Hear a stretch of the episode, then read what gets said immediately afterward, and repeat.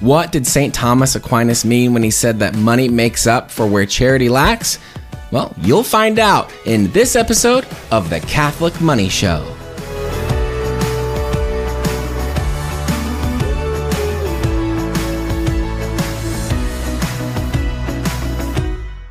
I was sent an article recently about a buy nothing group that a parish has been running now for a couple of years. Buy nothing. Yes. So we'll explain that in a second. This article can be found over on The Pillar, and it came out just earlier this week, actually. There's a link in the show notes or video description. There is. And let me just explain the concept of a buy nothing group. Everybody gets together, they're real stingy, and then just sit and do nothing. Buy nothing. That sounds like the worst group. You need groceries?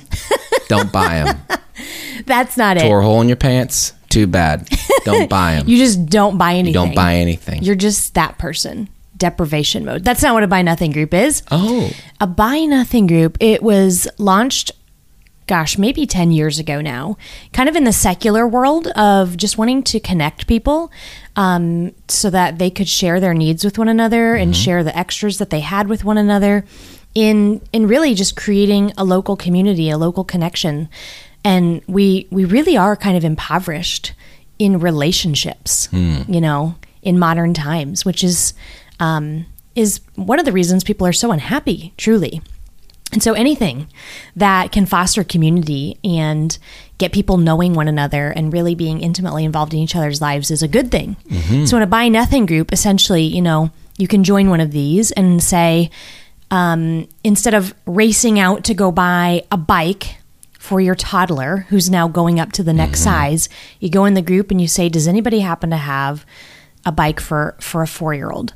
Or somebody gets on there, you know, they've just been decluttering and they don't want this rug anymore. It doesn't go with the decor.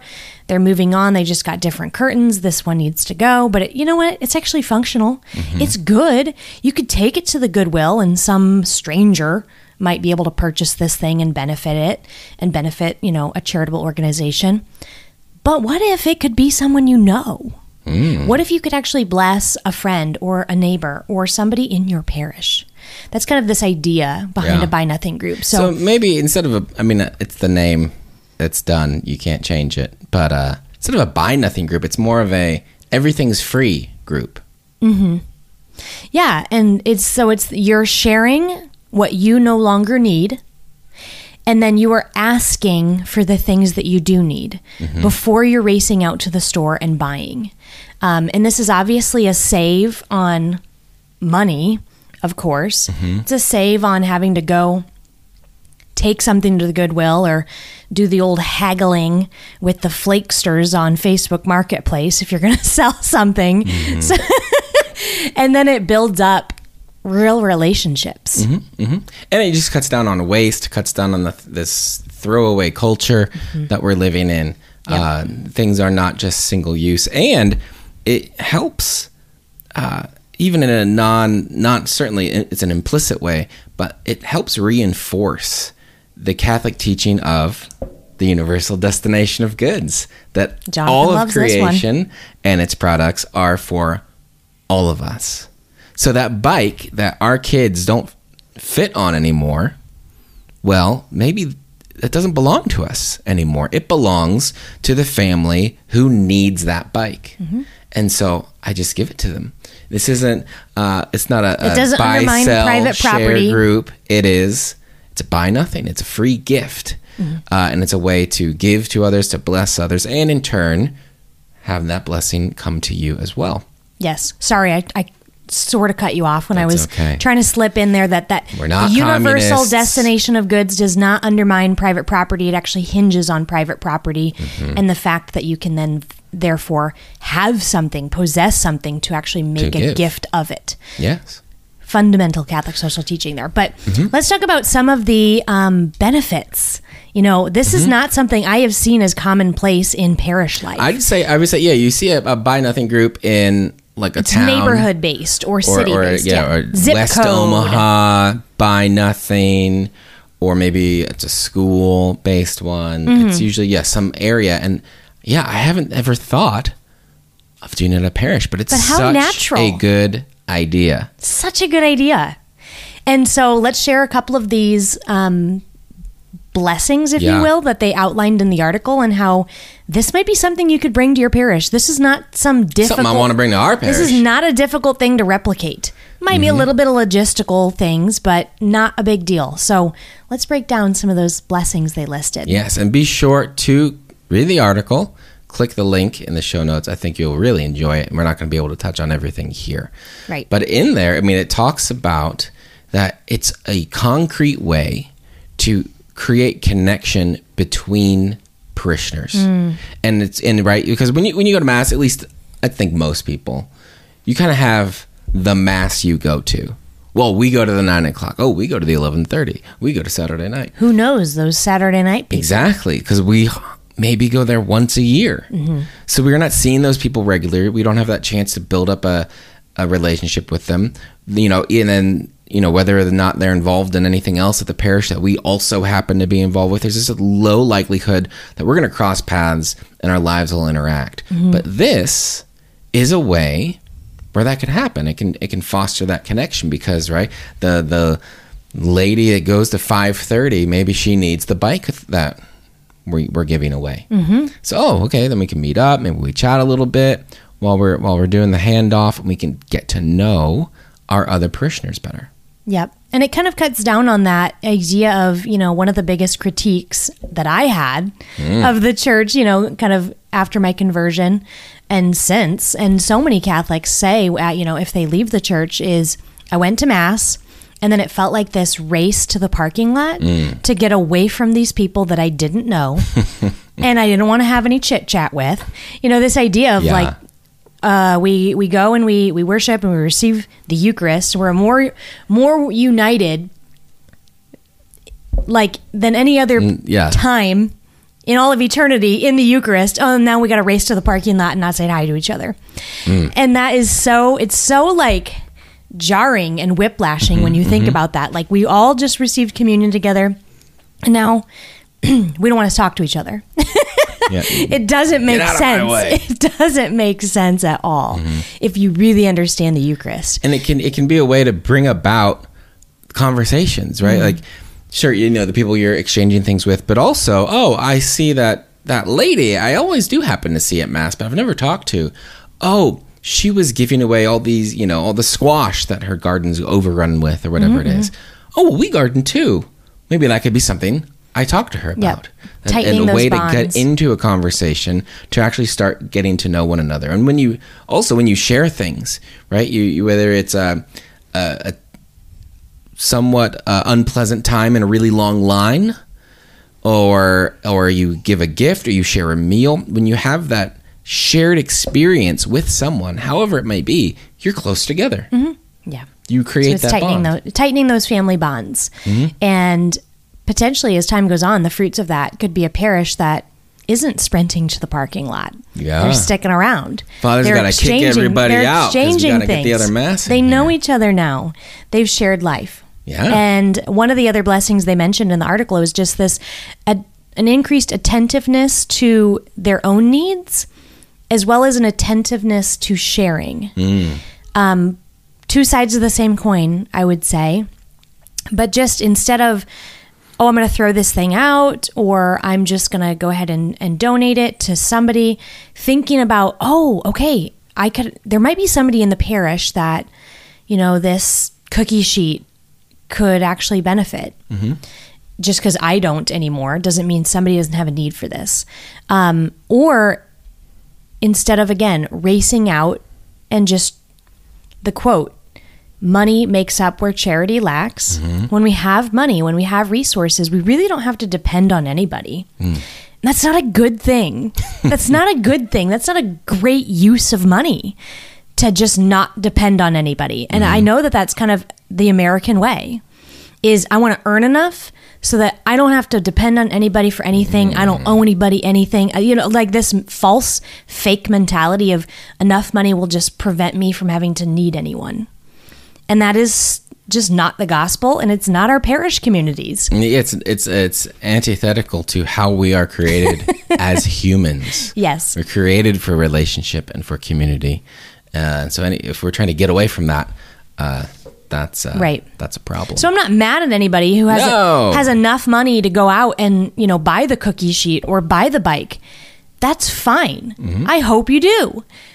But what if you didn't just go straight to the debit card, mm-hmm. and you instead made yourself humble and vulnerable and exposed your needs to the community around you? Not because you were needy and destitute. Now, some people might be, but mm-hmm. for most of us, that's not going to be the situation. But you're opening yourself up to charity, to kindness, to have others make a self-gift of themselves, of what they have. That's better than going to Target and just getting something brand new. Mm-hmm. And so there's increased benefit just by being attentive to your needs and trusting that God will provide through your parish family, mm-hmm. but then an ability to also share what you have that you truly just don't need anymore with those around you.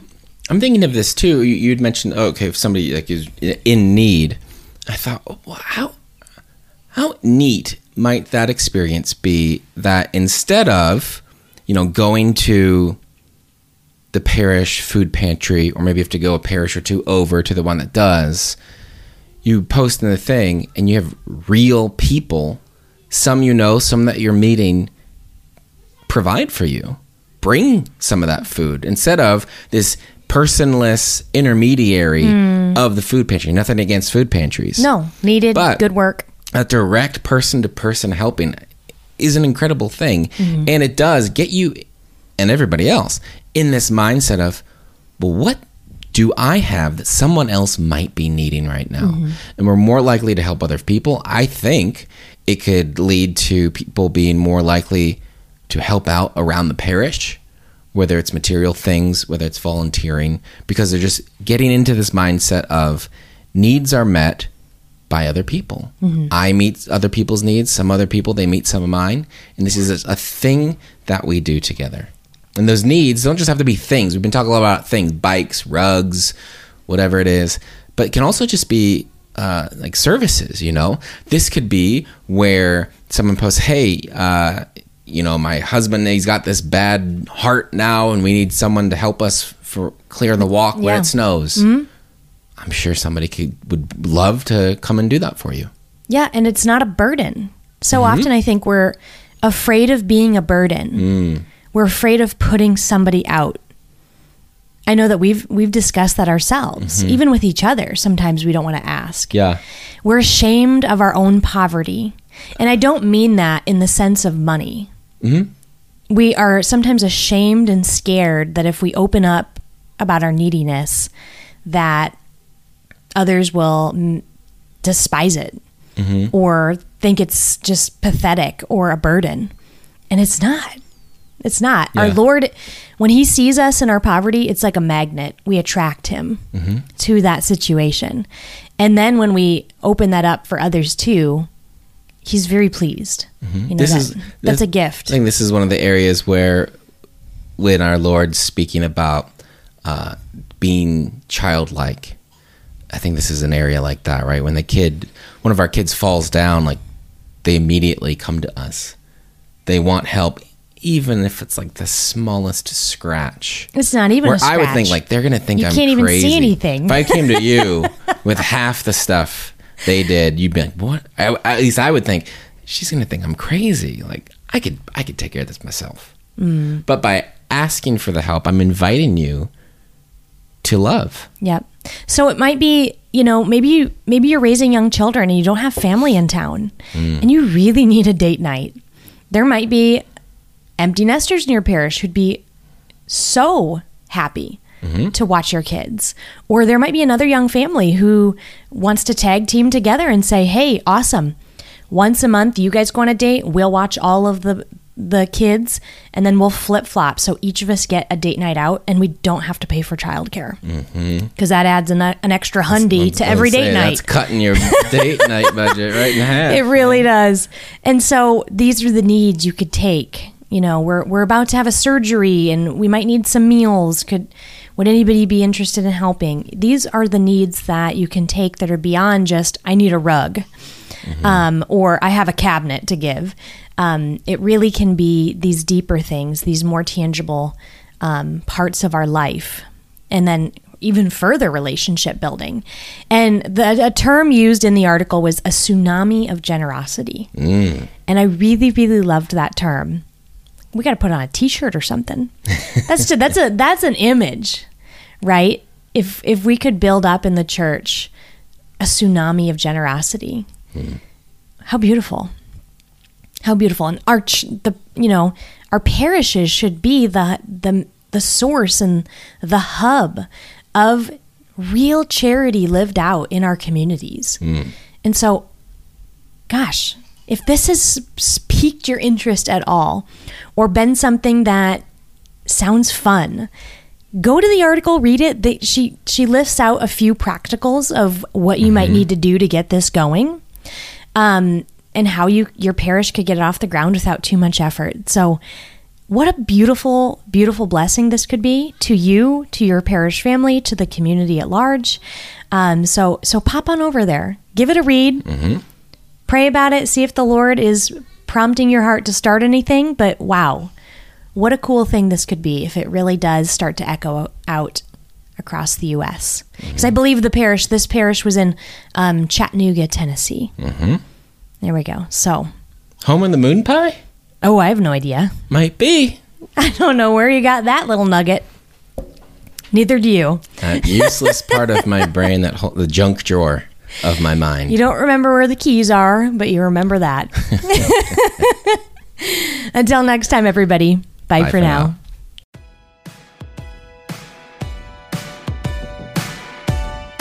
Thanks for joining us today. You can learn more about this show and the WalletWin program at walletwin.com. Music in this episode's from Dylan Gardner. Listen to his new album, Almost Real, on iTunes, Spotify, or wherever you get your music.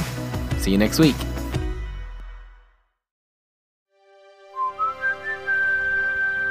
This podcast is part of the Spoke Street Network.